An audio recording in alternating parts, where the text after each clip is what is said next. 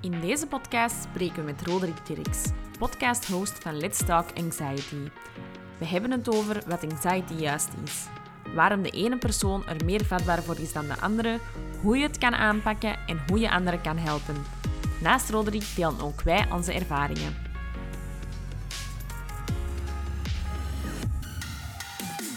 The Life Lab is all about excelling in life, creating the life you want, finding your happiness, getting organized, personal and mental health, challenging social expectations, regaining control, and making the shift. Enough said about being professional, now let's get personal. Hallo, goedemiddag. Uh, we hebben vandaag Roderick Dirks bij ons. Uh, Roderick is de host van, uh, en creator van de podcast Let's Talk Anxiety. Um, het is eigenlijk heel plezant, want Roderick is de eerste gast die ons is aangeraden door een van onze luisteraars. Dus we vinden het ook wel super leuk om die tips en suggesties te krijgen. Dus um, heel erg bedankt. Um, Roderick, jouw podcast Let's Talk Anxiety gaat over anxiety. Ja, dat klopt. Dat klopt. En um, ik moet zeggen dat ik mezelf wel heel vaak herkende in uh, de onderwerpen die dat jij bespreekt. En ik heb het gevoel dat dat bij onze luisteraars ook wel zo gaat zijn.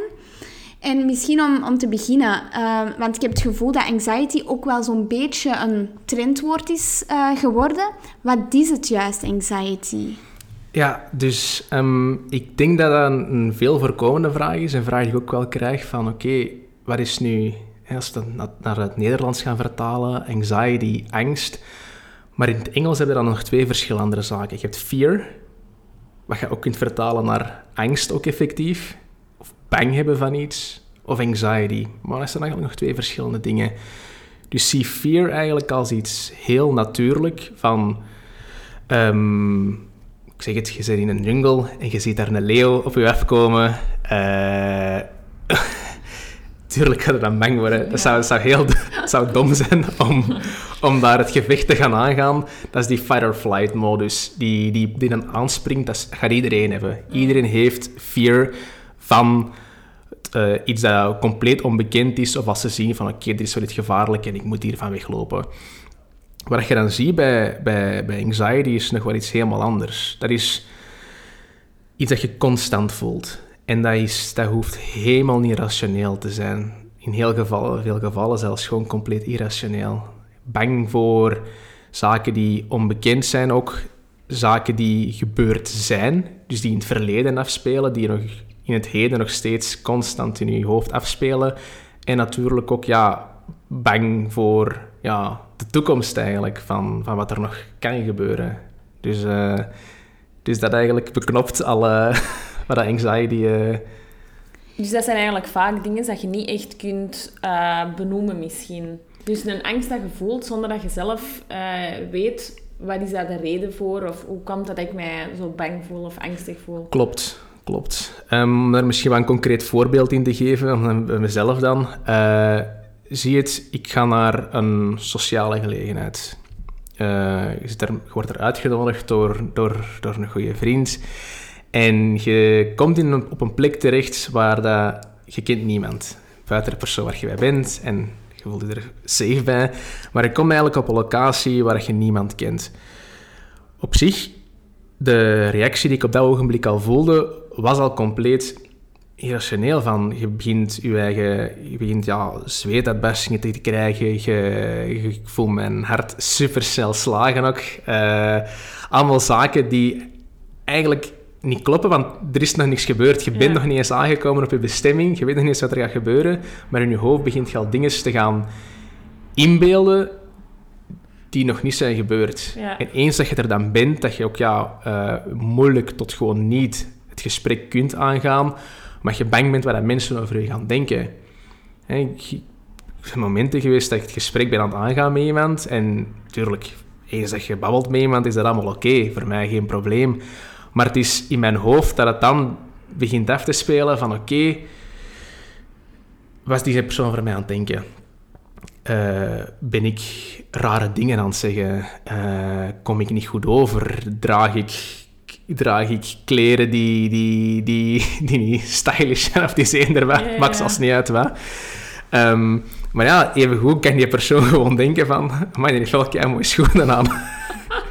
maar dat is niet wat er in mijn hoofd dan omgaat. Dat is echt gewoon dat... Ja, dat ja, doemdenken noem je soms. Zo dat, die, die, die chaos eigenlijk. Uh, en ja. hoe heb je eigenlijk bij jezelf gerealiseerd dat dat een, ja, tussen aanhalingstekens een probleem was? Of dat dat... dat, dat al, ja... ja, dat dat niet zomaar zenuwen ja. of zomaar stress is? Um, dat is pas later gekomen. Ik denk dat er altijd wel iets was dat wel ergens speelde bij mij. Het is echt pas vanaf, laten we zeggen, oh, dat ik net 20 of juist de 20 voorbij was. Uh, acht, negen jaar geleden nu. Uh, dat ik dat wel echt begon te beseffen. Ik denk met ouder worden dat ik besef van oké, dit is, is misschien niet zo normaal dat ik reageer. Um, ik denk van oké, vroeger kon dat me nog steken van oké, ik ben jong, ik ben wat verlegen. Maar nu ja, ja, kan, kan moeilijk pinpointen. Ik kan wel echt pinpointen wat, dat, wat het moment was dat ik het beseft heb. dat kan ik wel zeggen natuurlijk ook. Uh, ik en, weet niet of je en dat was, ah, ja. um, dus ik denk dat dat in de fase was dat ik uh, op de universiteit zat en ik wist niet goed welke richting ik zou uitgaan. Was ik dan toen, ik biomedische wetenschappen aan het studeren met het idee van oké, ik ga voor mijn examen geneeskunde gaan en dat, idee had ik echt in mijn hoofd. Maar op zich voelde ik mij er ook niet 100% bij, maar het was wel iets dat ik al effectief aan het doen was. En um, uiteindelijk, ondanks dat mijn resultaten wel oké waren, voelde ik van oké, dit is het niet. En dat gaf mij ook al heel veel stress. Daarnaast nog eens, tegelijkertijd nog eens een relatie waar ik zelf ook, ja, misschien zelf niet de beste boyfriend was door al die dingen waar ik mee aan het dealen was. Hè, ook die onzekerheid enzovoorts. En minder op een ongezonde manier ook af te reageren uh, op die persoon. En ja, al die puntjes.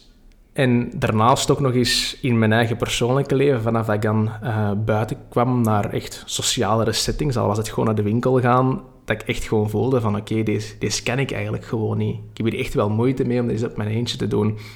En al die dingen samen, zag je, dat we echt op zo'n kantelpunt van oké, ik weet eigenlijk echt niet wat ik, wat ik wil doen met mijn leven. En, uh, en wat er nu aan het gebeuren is, al alles tezamen, ja, dat is ook niet oké natuurlijk. En ik wist van oké, dit, dit moet gewoon veranderen. En dat was dan zo'n soort van rock bottom moment, zoals ze zeggen? Zo kunnen dat wel noemen, ja. Dan heb ik wel even, dan heb ik wel even uh, diep gezeten, wel, denk ik. Ik denk dat dat toen pas op het einde, ja, je dan drie maanden vakantie dan. Ik denk eigenlijk niet veel ik echt genoten heb van die vakantie toen ook. Nee, nee, nee. en, en wat heb je dan gedaan om, om dat op te lossen of aan te um, pakken? Hoe ik ermee begonnen ben, was... Goh, is dat zelfs begonnen? Ik denk dat ik toen iemand heb aangesproken of ik met iemand terug in contact ben gekomen vanuit het verleden. Uh, iemand waar ik in het verleden eens een keer mee gesproken had, die ik via via kende, van mij in de buurt ook. En ik had dat met die persoon terug afgesproken en ik heb dat, we hebben dat gesprek dan gehad. En tegen mij gezegd van oké, okay, Roderick, hier is een boek. Lees die, pas toe wat er in je boek staat. Kom daarna terug bij mij wat je eruit geleerd hebt en al de rest. Ik alleen mijn eigen denken van, ik lees niet. Ah, er printjes, staan er printjes in. uh, ja, niet dus. Uh, Welk een boek was het? Uh, Think and Grow Rich. Ik weet niet of ah, een boek is dat jullie zelf kennen. Ja. Ja, dus dat is zo de, dat is ja, de bijbel van self-development, mm -hmm. zoals dat ook noemen. En dat heeft, dat heeft, dat kan eerlijk gezegd, die boek heeft echt mijn leven compleet veranderd. En compleet doen omslaan ook van de manier hoe ik denk perspectief dat ik ervoor had, hoe dat ik tot op heden eigenlijk naar bepaalde dingen kijk. Dus voor hem ben er, hey, gast ben er super dankbaar voor om die boek aan te raden. En uiteindelijk besef dat ik super graag lees ook. dus dat is er ook bijgekomen, dat is ook wel leuk. Dus, uh, dus je dus hebt echt dat duwtje in de rug nodig eigenlijk om u, of eigenlijk een helpende hand om je er zo wat uit te trekken?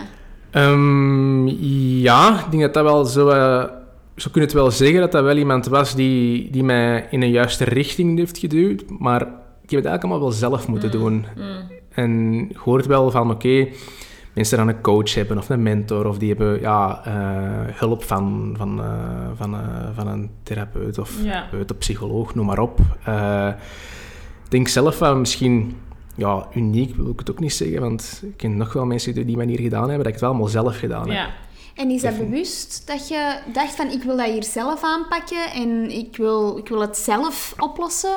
Ehm, ja, omdat dat enerzijds ook nog lag aan de anxiety dat ik zelf voelde, Ja, ja, ja. om daarbij buitenaf hulp te zoeken. Dat heb ik ook in het verleden ook geprobeerd. En ja, dat heeft nooit echt goed gewerkt. Of nog niet, nooit lange termijn eigenlijk. En vandaar dat ik ook iets in mezelf had van oké, ik moet het gewoon op mezelf ook gaan proberen. En ik zeg, het is niet op 1, 2, 3 gekomen natuurlijk. Het heeft wel heel veel tijd gekost. Heel veel effort ook verwacht, eh, gevraagd van mezelf.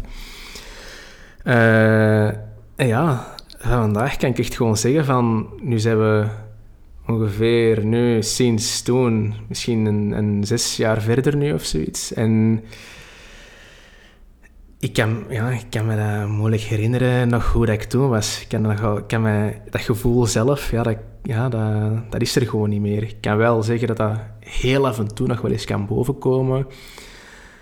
Maar ik kan wel zeggen dat ik die anxiety wel overwonnen heb. ja. En dat je weet hoe dat je ermee moet omgaan. En zeker weet ik er moet omgaan. Ja, als het nog eens Klopt. begint op te spelen. Klopt. En wat zijn dan zo de basic steps dat je zij ondergaan om daarvan af te geraken? En moest dat nu nog eens terug opkomen, wat, wat doet je daar dan aan? Ehm, wat dat voor mij heel belangrijk was, is om eh, een duidelijk plan te hebben. Ja. Van oké, wat wil ik nu juist gaan doen? En je moet dat op elk aspect doen van je leven. Ja. Vrienden, familie, werk, spiritueel vlak, alles. Ik denk dat er zo aan tien punten waren, allemaal afzonderlijk, die ik heb aangepakt. Puntje bij puntje, oké, wat gaan we hiermee doen? Wat gaan we daarmee doen? En hoe gaan we dat doen? Voor hoe lang gaan we dat doen? Dus echt een plan van, van vijf jaar, om dan dan reverse engineering terug te gaan naar, oké, waar wil ik staan binnen zoveel jaar? Binnen zoveel maanden? En dan elke dag, wat ga ik, wat ga ik doen? dat begon dan ja, naar bepaalde routines ook te maken in mijn leven, waar ik ervoor eigenlijk bijna zo goed als niks deed. naar echt een, eh, hobby's te zoeken waarbij ik ja, mij constant wel op mijn comfortzone kan pushen. Eh, dat is dan één ochtendroutine te hebben. Oké, wanneer, vanaf wanneer begint dat eigenlijk? Bij mij begon dat al onmiddellijk van in de ochtend. Ik ben iemand dat echt, ja, ik denk dat dat vandaag nog ook misschien nog soms wel is, dat ik heel veel kan nadenken over verschillende zaken. Ik kan één iets zien en ik kan op, ik kan op een minuut op duizend en één Ja, ideeën ja, en oplossingen komen. Maar of die allemaal goede oplossingen zijn, dat weet ik niet. Maar uiteindelijk komt er niks van. Uiteindelijk gebeurt er niks. Ik denk over heel veel dingen na en er gebeurt er niks. Of ik begin mij druk te maken en ik begin eh, scenario's in te printen die ook nooit hebben plaatsgevonden. Of gaan plaatsvinden. Of de kans heel klein is dat die gaan plaatsvinden. Eh, daardoor heb ik heel veel hulp gehad in ja, de meditatie. Ja. Iets wat ik vandaag ook nog steeds elke dag doe. Om gewoon die rust te hebben in mijn hoofd. Om op te staan s ochtends en niet te hoeven na te denken aan bepaalde dingen. En gewoon met een dag kan beginnen met een, mijn hoofd compleet leeg. Ja, dat is gewoon en ja. ja, dat ik niet opsta en direct al ja, gewoon niet uit mijn bed geraak vanuit de anxiety die ik dan voel. En alle nodige andere symptomen die erbij komen. En dat dat heel mijn dag beheerst, is dat nu eigenlijk ja, helemaal niet. Ja, ik heb, er, ja, ja, ik heb de controle. Ja, Niet meer mijn anxiety, die heeft Nee. niet meer de controle over mij. En dan ja, dan doorheen een dag ook aan andere dingen. En dan s'avonds nog dat ik ja, bepaalde dingen kan doen die mij, die mij helpen Ja, en die mij dat vooruit helpen en mij geven en zo, houvast geven. Door ook s'avonds ook op te schrijven van oké, wat Ja. ga ik morgen doen ook. Die mij inderdaad de nodige structuur en organisatie geven. Wat dat in het begin wel een heel belangrijke was. Nu, als ik nu iets vergeet, dan maakt het niet zoveel uit. In het begin was dat wel heel moeilijk van oké, ik heb dit niet gedaan. Oh nee. heel mijn dag is verpest omdat ik dat niet gedaan heb. Ja, ja, ja. Waar het dan nu helemaal niet meer het geval is. Zeker niet. Dat is wel een heel interessant, want dat is eigenlijk ook iets waar we aan de eerste podcast hebben opgenomen met eh Mie Gijzens. Eh, ook over gaat over eigenlijk life goals eh, stellen en hoe dat je kunt eh, ja, naartoe werken naar je droomleven. En ehm, hoe belangrijk dat die, eh, het stellen van doelen, hoe belangrijk dat dat eigenlijk is. Dat is iets dat echt Zeker. al heel vaak in, ons, eh, in onze podcast naar voren is gekomen. En dat het effectief uitschrijven en tijd nemen om daarover na te denken, dat dat toch iets is dat altijd terugkomt terugkomt en dat echt wel belangrijk dus blijkt te zijn. Ik denk in deze geval ook vooral omdat je dan een soort van leidraad of een visie hebt. En ik heb het gevoel als je misschien met anxiety zit, dat je een beetje Um, omdat dat onduidelijk is in je hoofd van uh, waar ga ik naartoe of waar ben ik mee bezig of waarvoor ben ik aan het doen wat ik aan het doen ben. Als dat allemaal wat onduidelijk is, dat je daarvan um, angst krijgt. Terwijl dat als je heel duidelijk weet van ik ben deze aan het doen met die reden, dat dat wel veel rust schept voor je. Ja. Dat klopt. Waar wij ons ook al eens hebben um, afgevraagd, en dat was dan in de podcast met uh, Liesbeth Rutte, over onze um, uh, sports habits. Um, hadden we het al eens gehad over hoe dat we dat mensen in een, um, misschien een derde wereldland misschien minder snel bezig zijn met zich bijvoorbeeld druk te maken in sluit ik wel aan bij een schoonheidsideaal. En hoe dat we dan dachten van hoe komt dat toch dat dat in onze cultuur zoiets belangrijks is, dat we daar zo erg mee bezig zijn en dat zo hard ook ons leven laten bepalen, terwijl er andere culturen zijn waar dat, dat, niet, um, waar dat zich niet voordoet of waarschijnlijk minder voordoet. En wij hebben toen de, um, allee, de is toen gepasseerd van misschien ligt dat eraan dat ze in die cultuur gewoon ehm, veel meer bezig zijn met te voorzien in hun basisbehoeftes. Dus dat die gewoon eigenlijk geen mentale vrijheid hebben om daarmee bezig te houden. En zou het misschien kunnen dat omdat wij ja, eigenlijk alles al voor het rapen hebben, dat wij zoveel mental space over hebben om ons te beginnen druk te maken, zal ik maar zeggen. In, um, ja, in wat banalere dingen. Of ja, banaal kunnen we nu niet zeggen, want alles is. Ja, alles is, uh, heeft een, een, waarde voor iemand. Allee, dat is super persoonlijk aan waar je uh, waarde hecht. Maar dat wij toch ja, ons, ons drukker maken in zo'n soort dingen dan dat ze misschien in andere landen doen als je daar geen um, ja, ruimte voor hebt. Ja, inderdaad dan kan ik inderdaad bevestigen dat dat effectief zo is. Ja, dat is, ja, dat is toch wel ongelooflijk dat wij dan in, in onze cultuur, waar we alles voor het rapen hebben, dat we dan toch precies op zoek gaan naar dingen die toch niet helemaal juist zijn, of dat ze wat mislopen. Of... Ik denk dat dat echt wel, wel het geval is. Als je ziet inderdaad echt de twee, de twee uitersten. Hè. Je ziet mensen die niks hebben en moeten gaan voorzien in een baasbehoefte. Ja, die hebben er helemaal geen tijd voor om over die dingen na te denken. Hebben inderdaad tegenovergestelde. Oké, mensen hebben nog steeds issues en problemen, maar als je dat vergelijkt met een derde wereldland, zijn dat gewoon luxe problemen, eerlijk gezegd. Ehm, we hebben effectief alles. Alles ligt ook in handbereik. Uh, onderdak, eten, uh, een job, die zijn er wel. Alles, alles is er gewoon. En als we al die zaken hebben, ja, gaan we ons vaak afleiden door naar andere mensen te gaan kijken. En dan, dat schept er is altijd zo die nood om... Hey, die, ja, die... Ik zeg het, ik kan dat moeilijk pinpointen, maar zo op social media, die, die verwachting om, om meer uit het leven te halen constant. Hm, we hebben er straks ook er net ook even over gehad hebben. Uh, er wordt zo verwacht van, oké, je moet dit hebben, je moet dat hebben. En je ziet dat... Hey, dat is dan weer de trap van social media. Je ziet dat al die mensen dat ineens wel hebben en jij de enige zij die het in valt en dat allemaal niet heeft. En ja, daar begin je dan over na te denken. En ja, de ene, ene persoon heeft er gewoon gemakkelijker mee als, uh, als een ander. ik zeg het, als ik spreek met mensen die geen anxiety hebben, die gewoon zeggen van ja... Allee, Roderick, doe eens een beetje normaal. Zijn gewoon een beetje rustig. Uh, ja, was het maar zo. was het maar allemaal zo gemakkelijk natuurlijk.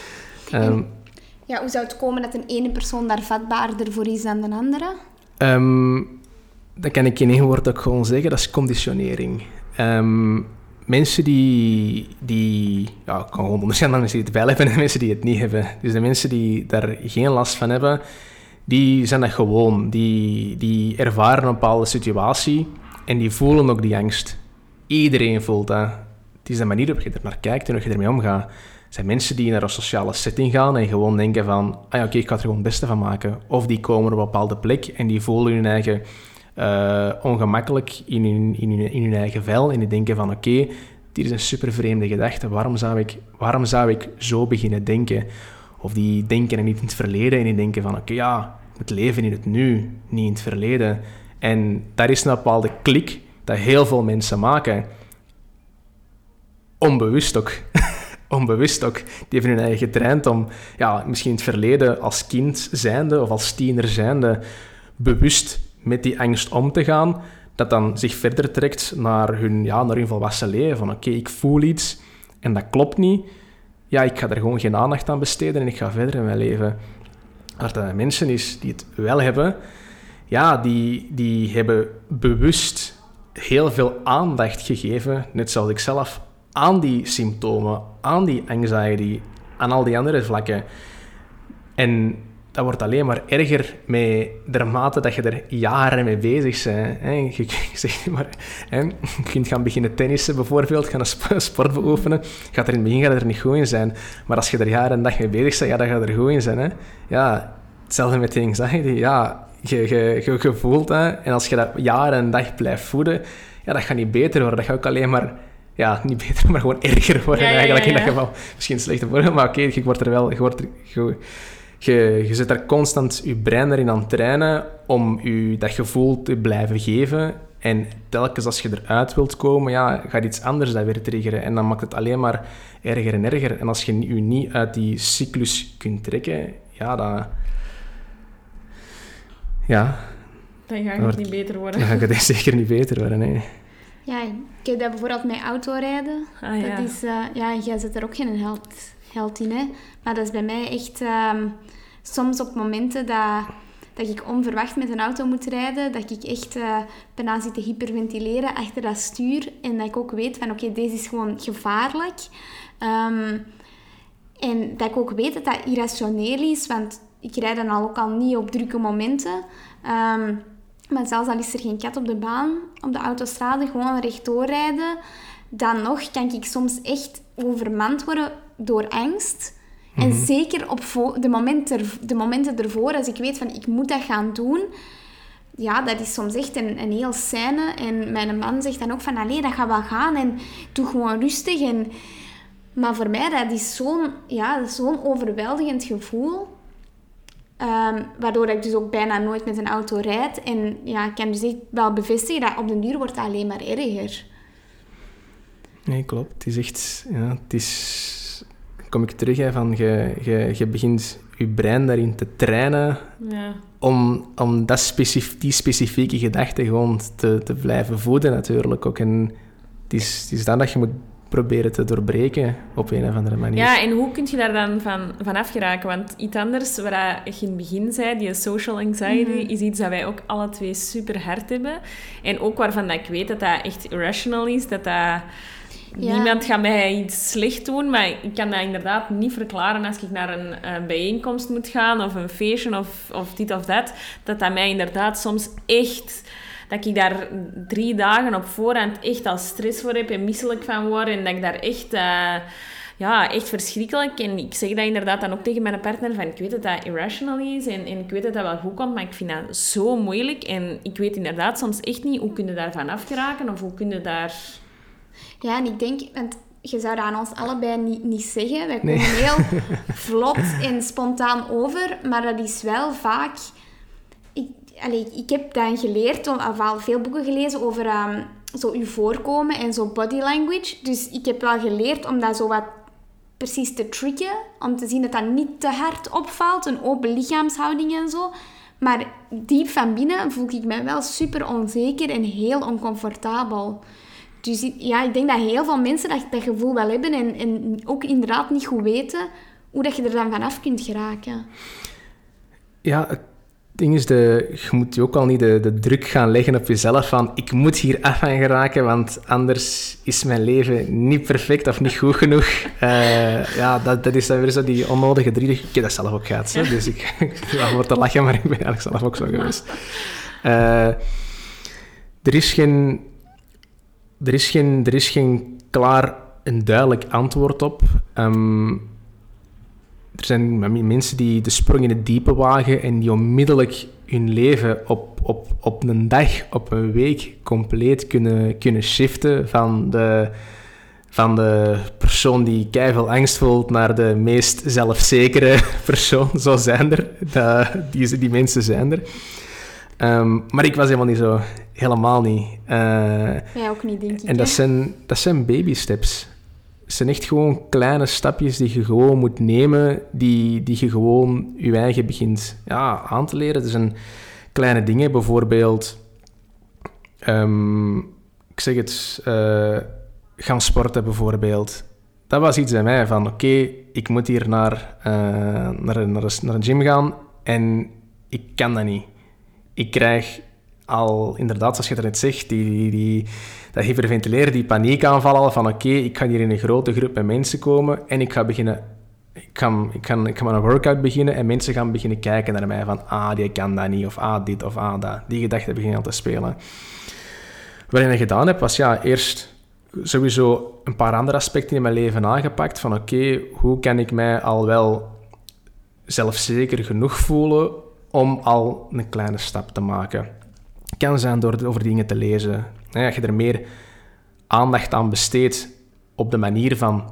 hey, ik voel die anxiety.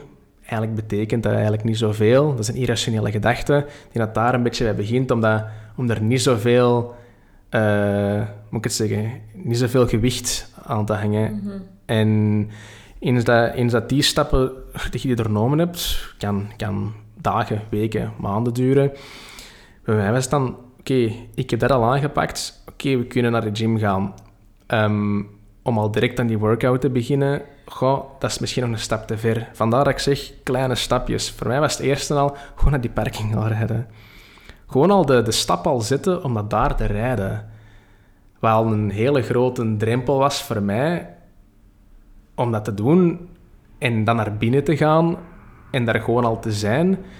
Zo bouw je dat op. Je moet zelfs nog niet aan je workout beginnen. Bouw gewoon die routine op om al naar daar te gaan. Ga naar daar. Wacht misschien op die parking, maar je bent er tenminste al. En doe dat dan hoeveel keer je het per week wilt gaan doen. Dat kies je zelf natuurlijk. Ik wil vier keer per week een workout gaan, dan vier keer per week naar daar en wacht op die parking.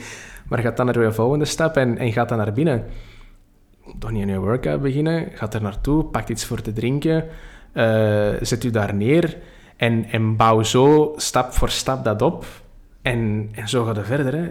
Dan, dan zit er vijf minuten. Als het dan niet gaat, ja, dan, dan, dan probeer het de volgende dag gewoon terug opnieuw. Ja, ja, ja. Ik kan, me, ja, ik kan me daar wel ergens in vinden, want ik heb inderdaad, als ik um, in een hele grote nieuwe groep terechtkom, dan is dat voor mij heel um, overweldigend. Maar als ik stapsgewijs mensen leer kennen, en beetje bij beetje, en de groep wordt stilletjes aangroter, dan gaat dat voor mij wel. Een ander dat ik ook wel heel interessant vond en goed vond dat je zei, was um, don't try to fight it. Dus ja, neem er ergens gewoon ja, vrede mee. Ik denk ook dat het belangrijk is van gewoon dat ja, probleem, zal ik niet maar zeggen, te erkennen. Dat je weet dat dat er is, maar dat je daar voor de rest niks mee doet. Het is er nu eenmaal en try to work it. Maar voor de rest, je moet je er niet druk in maken. Ik denk dat dat ook wel een... Uh, een allee, dat je jezelf niet nog meer inderdaad stress of last oplegt door uh, je er slecht over te voelen dat je daarmee zit. Er te veel aandacht aan te geven, inderdaad. Ja, ja. inderdaad. Klopt. Ja, um, wij zijn ook heel onze podcast of onze, onze Allee, wat wij doen staat vaak in het teken van um, je eigen weg zoeken in het leven en zo sociale verwachtingen in vraag durven stellen. Is dat ook wel, dat is volgens mij ook wel iets waar mensen anxiety kan bezorgen. Als er bijvoorbeeld, er wordt heel vaak verwacht in België en ik denk in, in heel Europa dat je je middelbaar afmaakt, dan gaat studeren, een job zoekt, huisje, boompje, beestje, het typische verwachtingspatroon. Mm kan het, of, of in, in uw beleving, is dat ook iets dat mensen anxiety kan geven? Ja, ik denk vaak dat mensen niet, niet, eh, dat is mijn gevoel, dat mensen niet per se allemaal gemaakt zijn om datzelfde patroon te volgen, maar dat, we dat, wel, uh, dat dat wel van ons verwacht wordt en dat je daarom ergens voelt van, this is not me, maar er wordt van mij wel verwacht dat ik deze doe en dat je inderdaad daarom in de knoop komt met je eigen. Ja, en dat is inderdaad dan terug het stukje van je, omgeving en waar je in zit en hoe dat je er ook naar kijkt. Als, als je ouders dat elke dag tegen je zeggen, bijvoorbeeld van kind af aan, ja, je moet dit doen en je moet dat doen. Als ze dat, ik zeg niet maar, 18 jaar, 20 jaar tegen je zeggen, ja, dan is dat ook niet vreemd dat je in je hoofd dan ook dat, dat, dat vaste patroon wilt volgen. En eens dat je wel ouder wordt, ga je ook wel voelen van, oké, is dit het wel? Is dit echt wel wat ik wil gaan doen? Wil ik niet uh, maar de wereld gaan rondreizen? Wil ik niet deze business starten? Wil ik niet dit doen? Wil ik niet dat doen? En ja, dan gaat dat wel in de knoop geraken en dat gaat dan botsen met wat je aangeleerd hebt gekregen in je naaste omgeving, waar je zelf wilt. En dat is een hele moeilijke om te doorbreken, omdat dat u gaat, ja, dat gaat u uit je comfortzone pushen. Want je bent vanaf, ik weet niet welke leeftijd, bekend met het, met het, met het vertrouwde, je veilige, je safe space natuurlijk ook. En je, ja, je leven staat nog niet helemaal, staat niet helemaal vast natuurlijk ook. Maar ertegen gaan beginnen vechten, ja, dat gaat ook niks oplossen. Ik denk, iedereen moet wel, iedereen weet wel welke richting dat ze willen uitgaan. Diep van binnen. Ik kan niet zeggen, voor iedereen heeft in zijn hoofd al klaar van, ah ja, ik wil, ik wil dit doen of ik wil dat doen. Dat is ook zeker oké om, om, om de corporate ladder te gaan beklimmen. Dat is, dat is allemaal zeker oké natuurlijk, oké. Maar de verwachting dat dat inderdaad moet om de top te bereiken op mhm. elk niveau. Of ik moet deze bedrijf starten, of ik moet zoveel vrienden hebben, of ik moet elk weekend op café gaan met mijn vrienden, want anders ben ik, anders ben ik niet dit, dit, dit of dat. Uh, ja, ik denk dat je iets is dat, dat zeker in onze maatschappij, iets is dat, ja, dat, dat, dat moeten we kunnen doorbreken eigenlijk. En Die... het is dan ook waarschijnlijk heel belangrijk om dat met je omgeving wel te bespreken. Sowieso, sowieso. Ehm, en dat is niet altijd heel gemakkelijk. En dat heb ik zelf ook ervaren van oké, de richting dat ik wil uitgaan is niet de richting die ze tegen mij gezegd hebben dat ik moest uitgaan. Zeker niet. Uh, als ik van thuis het hoorde, ja, dan moest ik naar de NIF gaan en dan moest ik dit studeren en dan moest ik dan dat soort... moesten, moesten nu niet, maar dat was zo ergens... Dat hadden toch graag gehad. Dat wel graag gehad, natuurlijk. Eh, en dan zo, oké, en dan zit er in uw vriendengroep ook, en die zitten dan allemaal in de logistieke wereld. Ja, ah ja, misschien moeten we wel logistiek gaan studeren, want dat is de richting dat je wilt uitgaan. Ja, dan, heb je, dan, dan doe je dat gewoon, hè. En maar uiteindelijk voelde je ik denk dat je dat zelf op dat moment niet beseft, maar je voelt wel ergens van, oké, dit is helemaal niet echt de richting dat ik wil uitgaan. En dat is een beetje ontdekken van, wat wil ik wel doen? En hoe kun je dat doen? Door zoveel mogelijk te proberen. Ja. En dat is hetgene, als je... Er is, er, is geen, er is geen juist of fout. Mensen die zeggen van, ja, maar ik ben al de 30 voorbij, ik ben al 40. Ah, dat gaat niet meer. Ik kan niet meer veranderen. Dat gaat niet. Dat is bullshit. Dat, dat, dat, dat, dat, dat klopt helemaal niet. Ik denk dat je van alles moet kunnen proberen. Ga, stap in een auto in, ga ergens naartoe waar je nog nooit naartoe bent geweest. Ga uit de comfortzone. Doe dat ik weet niet dat je elke dag moet doen. Het is zo leuk om elke dag te doen. Doe dat wekel, op wekelijkse basis. Doe gewoon iets dat je nog nooit eerder hebt gedaan. En je zult wel vinden wat je leuk vindt. Mm. Ja, en, 100%. En, voor de eh, verduidelijking, dat moet allemaal niet te groot zijn, te zot zijn. Want ik hoor al mensen denken van, ah, dat is allemaal goed en wel, maar ik heb kinderen, dus ik kan mijn job niet opzeggen. Maar hey, jij bedoelt waarschijnlijk even goed van... Ga eens naar een museum dat je nog nooit naartoe bent geweest. En wie weet dat, dat je daar iets inspirerend vindt. Of... Klopt. Of Onder andere. iets dat je nog nooit hebt gegeten. Of uh, probeert eens iets nieuws dat je nog nooit hebt gedaan. Dat hoeven inderdaad geen uh, zotte dingen te zijn. Nee, zeker, zeker. Hetzelfde met te veranderen van job. Hè. We, we hebben de... Mensen die al werk hebben, hebben vaak ook de, ja, de luxe, moet ik niet zeggen, maar die, je, hebt, je, hebt de, je hebt genoeg kansen hier in België, in de westerse wereld, om een andere, andere richting uit te gaan hoeveel mensen dat ik ken die ontevreden zijn in hun job. En als je dan zegt, ja, maar verander dan. Ah, nee, ja, ik zit hier eigenlijk wel, wel, wel oké. Ik denk, ja, maar ik hoor je hier elke dag over, over zeuren, over zagen dat het niet goed is. Dat is niet vreemd om te veranderen. We zijn niet meer... Allee, in een tijd van onze grootouders die ergens werken, of, of onze ouders zelfs, die ergens werken en daar dan 45 jaar, 45 jaar zitten, ja, dat is vandaag niet meer. Er zijn zoveel opportuniteiten, zoveel, zoveel, zoveel potentieel dat mensen hebben, zoveel skills dat je kunt leren die, die bij je passen en je zult wel iets vinden. Het is niet vreemd om... ik zeg niet dat je elke maand van, van werk moet veranderen. dat, niet, dat, wil ik ook, dat, wil ik ook niet, dat wil ik ook niet zeggen. Maar als je niet goed zit op je plek en je weet wat je wel graag wilt doen, denk ik niet dat iets je hoeft tegen te houden om daarin te veranderen. Zeg niet, geef, geef je job onmiddellijk op. En, en je kinderen bijvoorbeeld, geef je job onmiddellijk op. En je ziet wel waar je komt. Zeker niet. Blijf, blijf je huidige job doen. En doe dat tijdens het moment dat je vrijheid hebt, de vrije tijd hebt, om, om wel aan die bepaalde dingen te werken.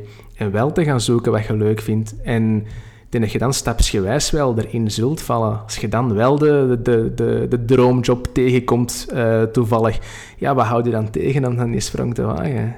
Ja, ja, inderdaad. Wat denk je dat een, um, een tip kan zijn? Dat is iets dat ik ook altijd vraag. Van hoe wij als um, samenleving en als omgeving, hoe wij mensen kunnen helpen die, dat, die dat met anxiety um, worstelen. Hoe kunnen wij, en als je er zelf misschien niet direct last van hebt, hoe kun je het wel aangenamer maken voor andere mensen? Of hoe kun je uh, ervoor zorgen dat uh, andere mensen misschien meer een open mind hebben? hoe kun je helpen? Um, waar ik met mijn podcast dan ook, waar mijn intentie, mijn doel er was, om dat topic gewoon bespreekbaar te maken.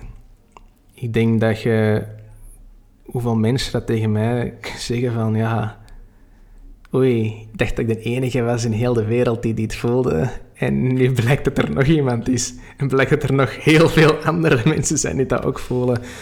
En ik denk dat dat zo wat een eerste stap is om, uh, om daar gewoon voor uit te komen. Om, dat, om het topic ook gewoon bespreekbaar te maken, dat dat niet iets raar is. Dat dat niet iets is waar je je voor hoeft te schamen. Zeker niet. Um, ja, ik vond dat zelf ook wel.